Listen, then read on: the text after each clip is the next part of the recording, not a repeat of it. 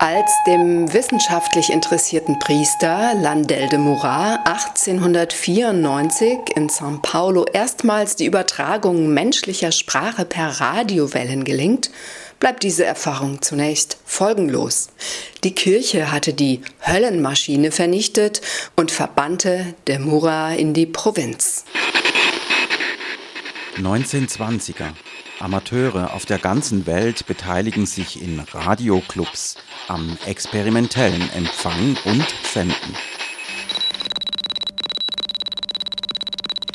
Ende der 1920er formuliert Bertolt Brecht seine Radiotheorie und spricht von den zwei Gesichtern des Radios, dem Sender und dem Empfänger. Brecht proklamiert den partizipativen Rundfunk.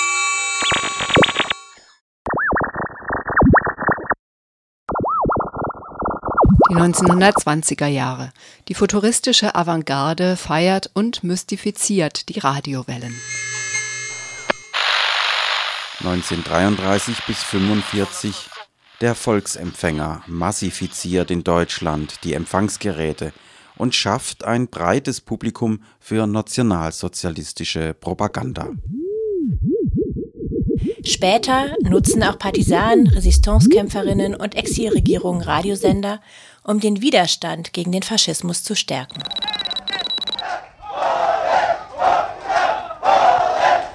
(1947) Bolivianische Bergarbeiter gründen Radio Mineras, um ihrem Arbeitskampf Gehör zu verschaffen. 1948 in Artikel 19 der Allgemeinen Erklärung der Menschenrechte von 1948 gewährt die internationale Staatengemeinschaft die Garantie, Informationen und Ideen mit allen Verständigungsmitteln ohne Rücksicht auf Grenzen zu suchen, zu empfangen und zu verbreiten. Bis heute setzen die meisten Rundfunkgesetze diesen Anspruch nicht praktisch um.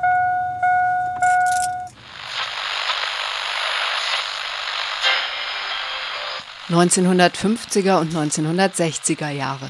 Antikoloniale Bewegungen in Algerien, Vietnam und Kuba sowie vielen weiteren Ländern nutzen das Radio, um die Bevölkerung für sich zu gewinnen. AM Saturday, only a few subway operate. The agency Ende 1950er.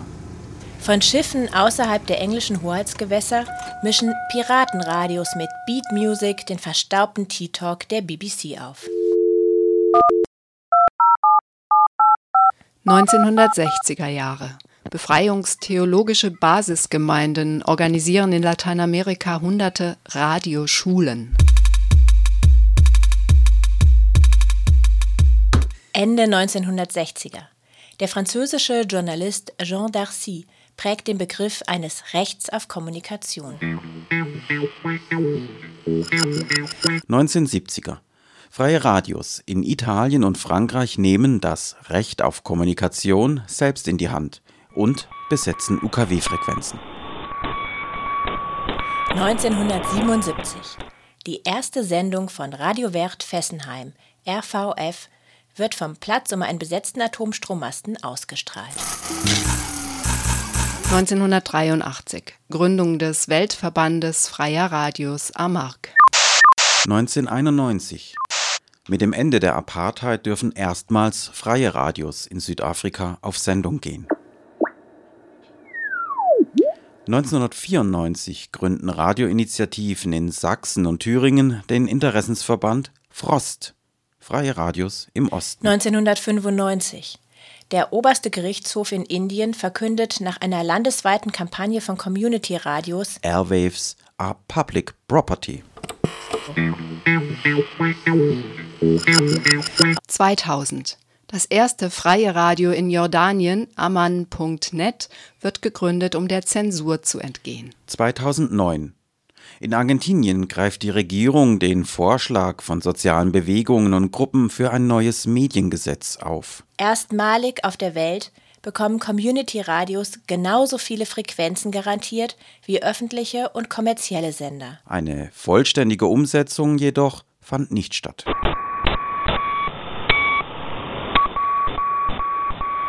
(2009) In Bangladesch tritt der Right for Information Act in Kraft.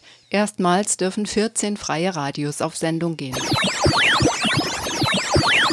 2013 Arta FM, das erste Community Radio in Syrien, beginnt seine mehrsprachigen Sendungen.